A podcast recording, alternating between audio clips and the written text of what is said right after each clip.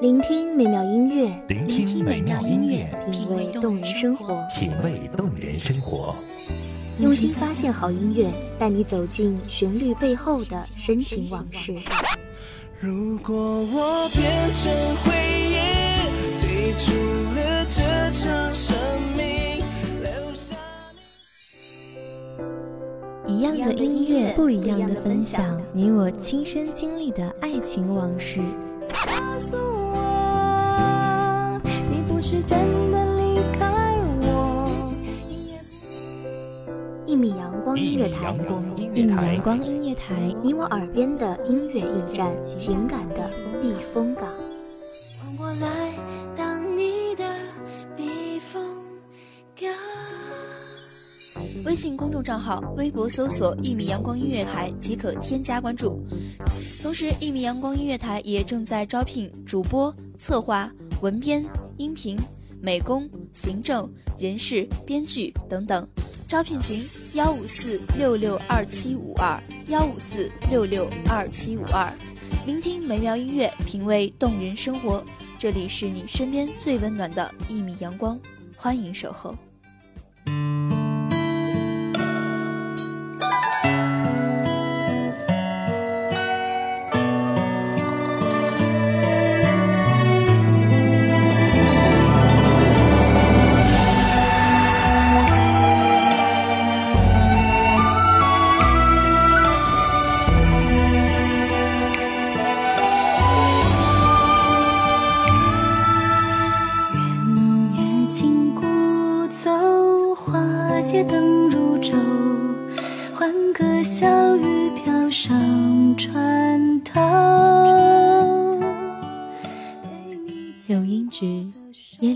里丝丝弄碧。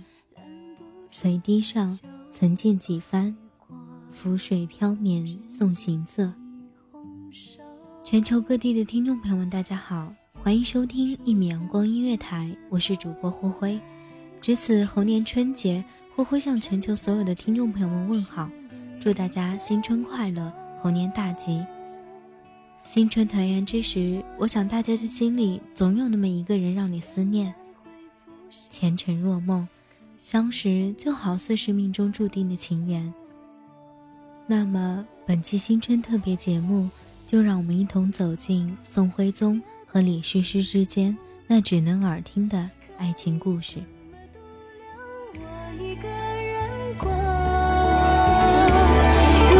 想起我，不必宝贵的是承诺太重，聚散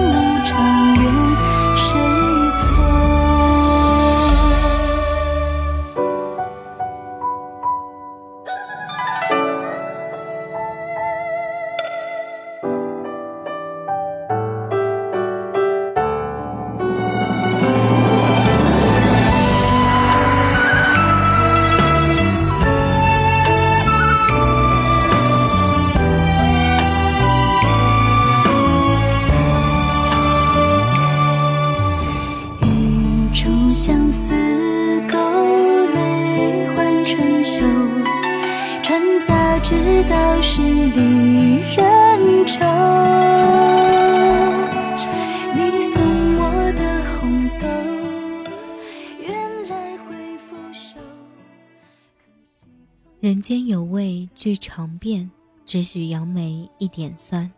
这是宋徽宗笔下的诗句。说起来，宋徽宗赵佶一生生性轻浮，除了爱好花木竹石、鸟兽虫鱼、穿顶书画、神仙道教外，还嗜好女色如命。后来更是终日沉淀其中，放浪形骸，不能自拔。其中的一点酸，指的就是当时名满京城的青楼歌妓李师师。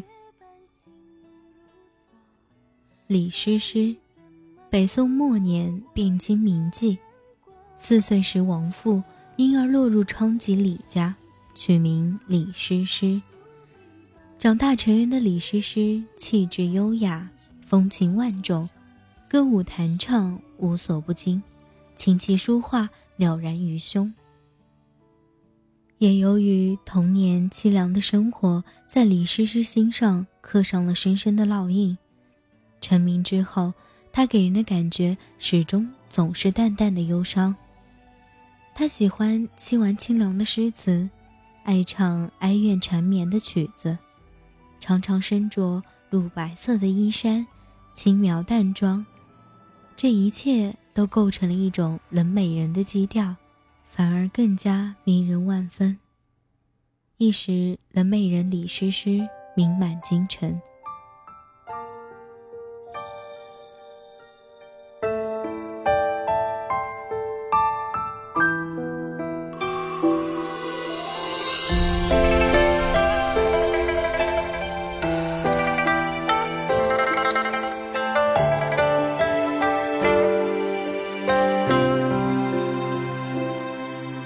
谁让烟波共长天一色，桃花飞过窗侧，徒惹相思客宋徽宗对李师师的美名早就有所耳闻，一日便穿了文人的衣服，乘着小轿找到了李师师处，自称殿试秀才赵颖，求见李师师。终于目睹了李师师的芳容。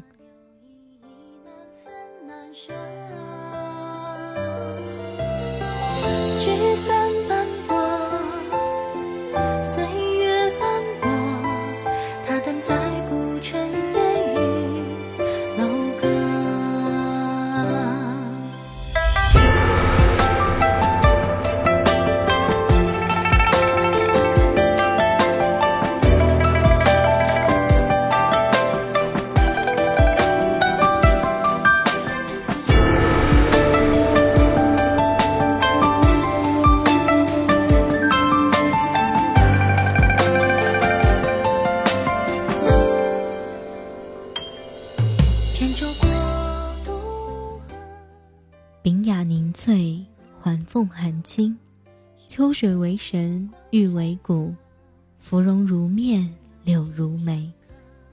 徽宗听着诗诗纸板唱词，看着诗诗的和乐曼舞，几杯美酒下肚，已经神魂颠倒，便去拥了李诗诗，同入罗帷。这一夜，枕席缱绻，比那嫔妃当夕时情致加倍。李师师温婉灵秀的气质，使宋徽宗如在梦中。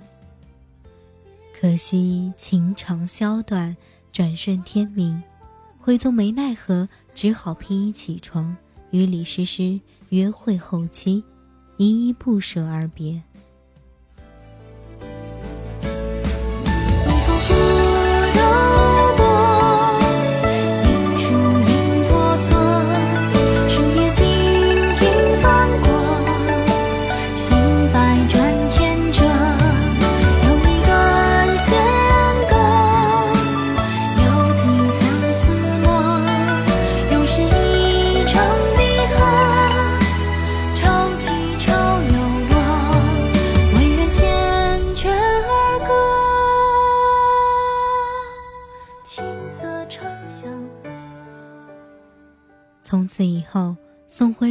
就经常光顾李师师的青楼，李师师也不敢招待外客，有权势的王公贵族也只能回避三舍。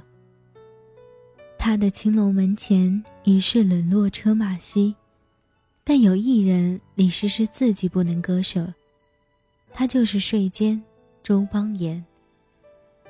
周邦彦也是一名才子。他风雅绝伦，博涉百家，并且能按谱制曲。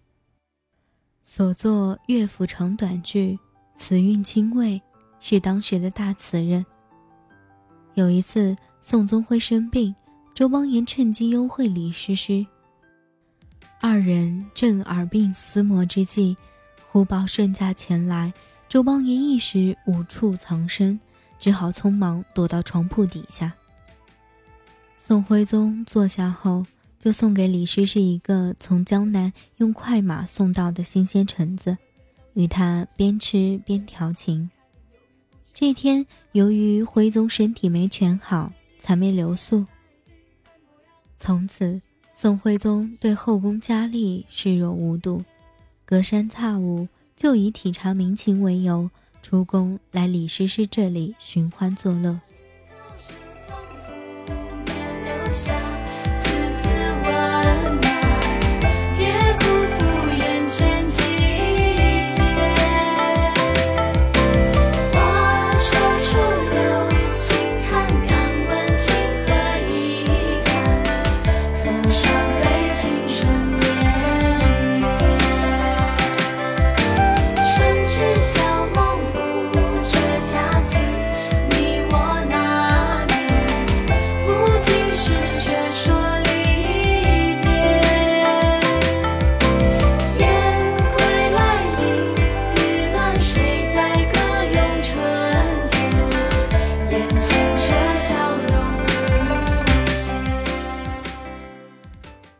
有时还翘着大学士往普同去。李师师渐渐的也知道了他的身份，万岁爷驾临，怎敢不百般奉承？如今的李师师可非往日可比，身份虽然仍是名妓，却也名花有主。有权势的王公贵族也只能望失心叹。可是偏有武功员外贾谊。以前与李师师交情深厚，一日偶遇李师师，便去他家中留宿。酒后不免醋意大发，写了一首讽刺宋徽宗的词：“闲步小楼前，见个佳人貌似仙，暗想盛情挥似梦，追欢执手兰房恣意，一夜说蒙言。满居沉潭喷瑞烟。”报到早朝归去晚归殿，留下娇俏当宿前。宋徽宗听后大怒，差点杀了他，最后还是被贬到琼州做了个参军。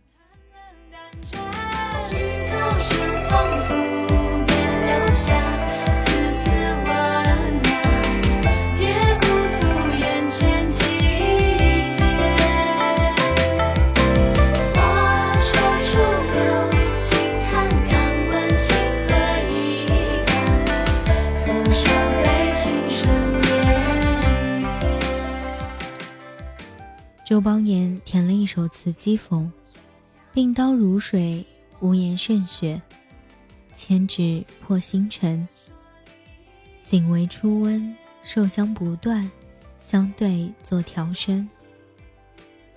低声问，向谁行诉？尘上已三更，瓦花霜浓，不如休去，只是少人行。”这首词。将宋徽宗青龙风流的细节传神地表现了出来。后来宋徽宗痊愈，再找李师师宴饮，李师师一时忘情地把这首词唱了出来。宋徽宗问是谁做的，李师师随口说出是周邦彦。话一出，就后悔莫及。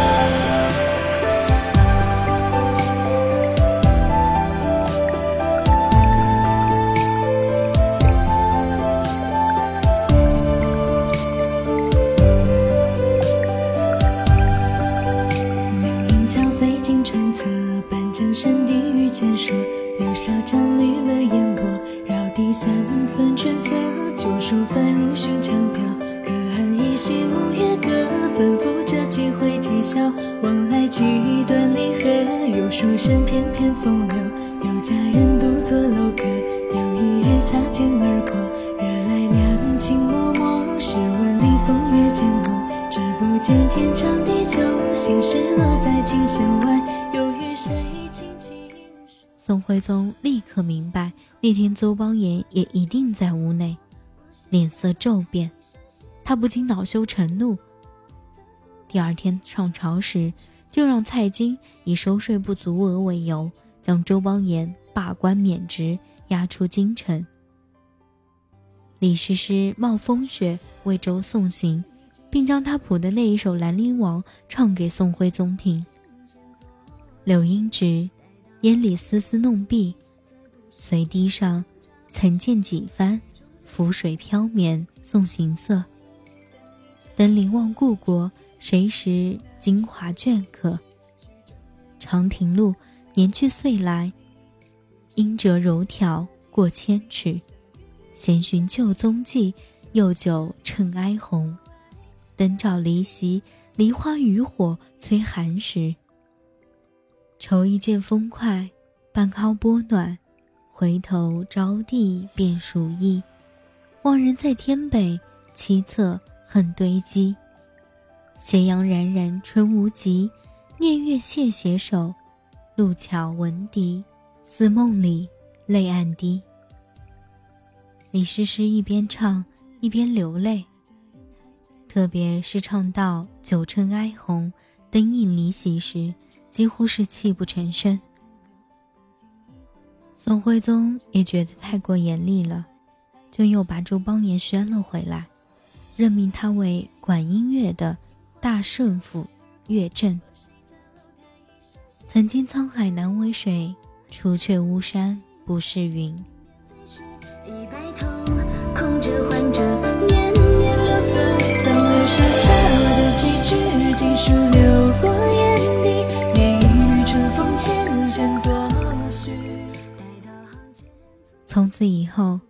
宋徽宗只觉得后宫那些嫔妃没有一个比得上李师师的万种风情，因此时时刻刻都想念宫外青楼的李师师。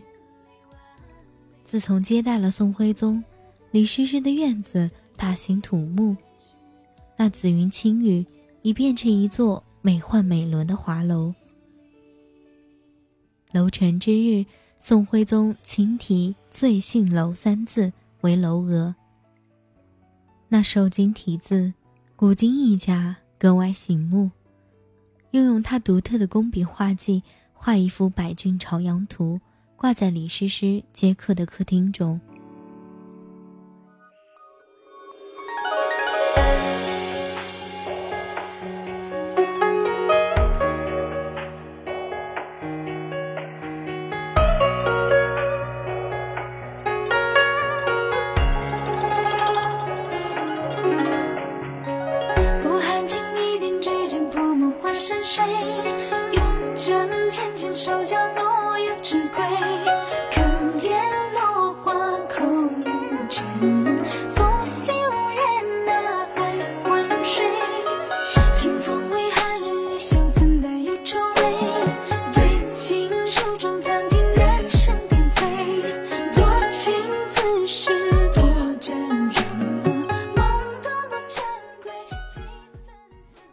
靖康之难后，宋徽宗、宋钦宗先后做了俘虏。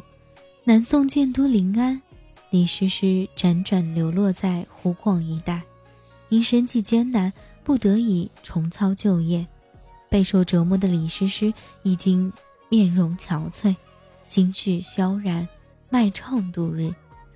当地官员慕其盛名，常邀他参加一些宴会。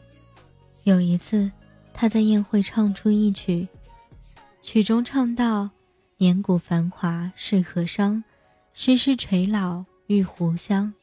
绿山檀板无颜色，一曲当年动帝王。”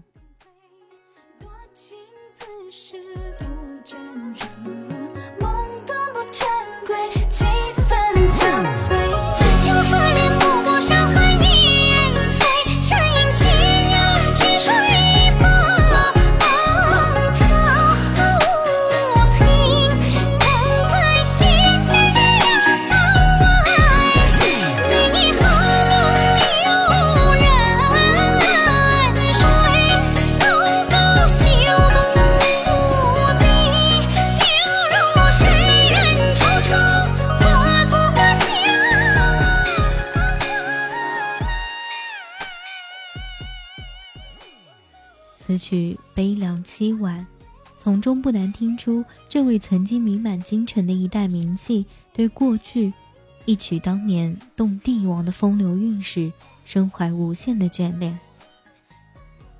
后世有人叹曰：“方尽依稀记汴梁，当年韵事久传扬。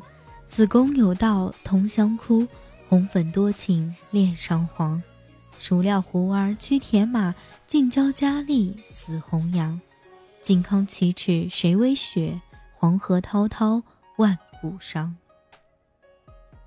另外，关于李师师的余生，还有三种不同的说法。其一，当李纲主持东京保卫战时，他将全部家产捐赠出来，助宋军抗金。靖康之难中，他逃出汴京，到慈云观做了女道士。其二，金军攻破汴京后，金主垂涎李师师，张邦昌千方百计寻找。不惜重金悬赏，最后终于找到他。他蓬头垢面，不肯盥洗更衣去见金人，趁人不备吞金自杀。其三，李师师南渡后，士大夫都把他当作红颜祸水，不肯与他交往。他穷困潦倒，嫁给商人为妾，溺死在钱塘江中。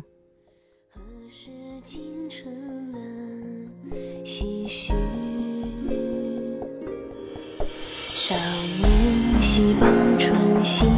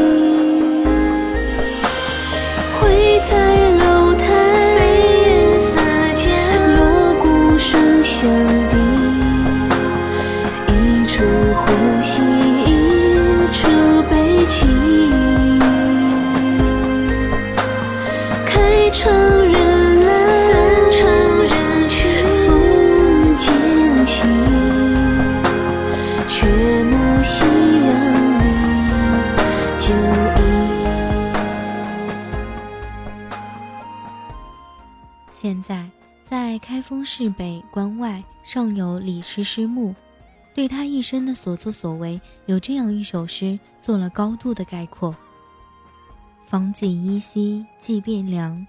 当年运势久传扬，子宫有道通香枯，红粉多情恋上皇。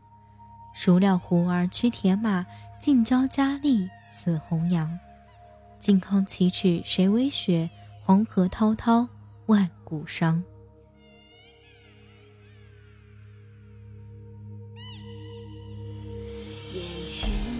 西墙换季，一遮掩的淋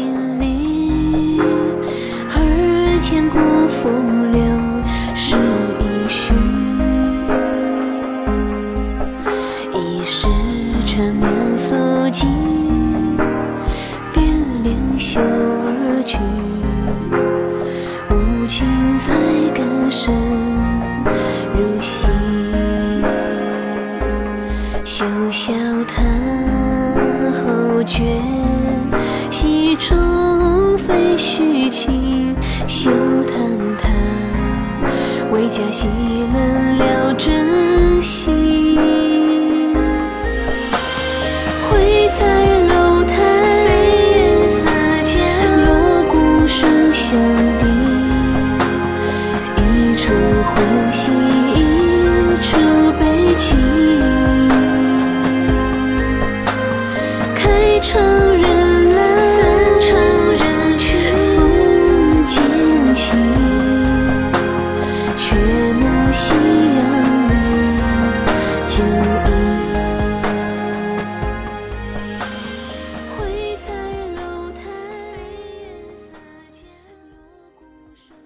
说到这里，他们的故事就要告一段落了。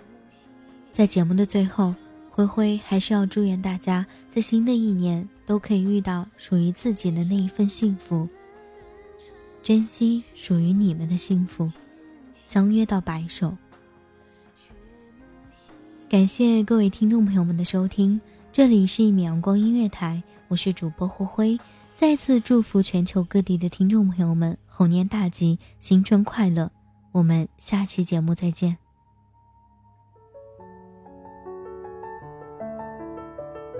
守候只为那一米的阳光，穿行与你相约在梦之彼岸。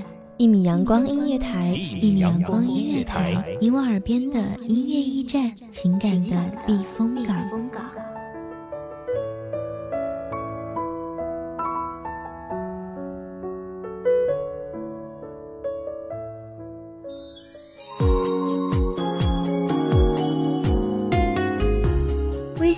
账号、微博搜索“一米阳光音乐台”即可添加关注。同时，一米阳光音乐台也正在招收主播、策划、编剧、文编、音频、美工、人事、行政、运营等等。招聘群：幺五四六六二七五二。聆听美妙音乐，品味动人生活。这里是你身边最温暖的一米阳光音乐台，欢迎你守候。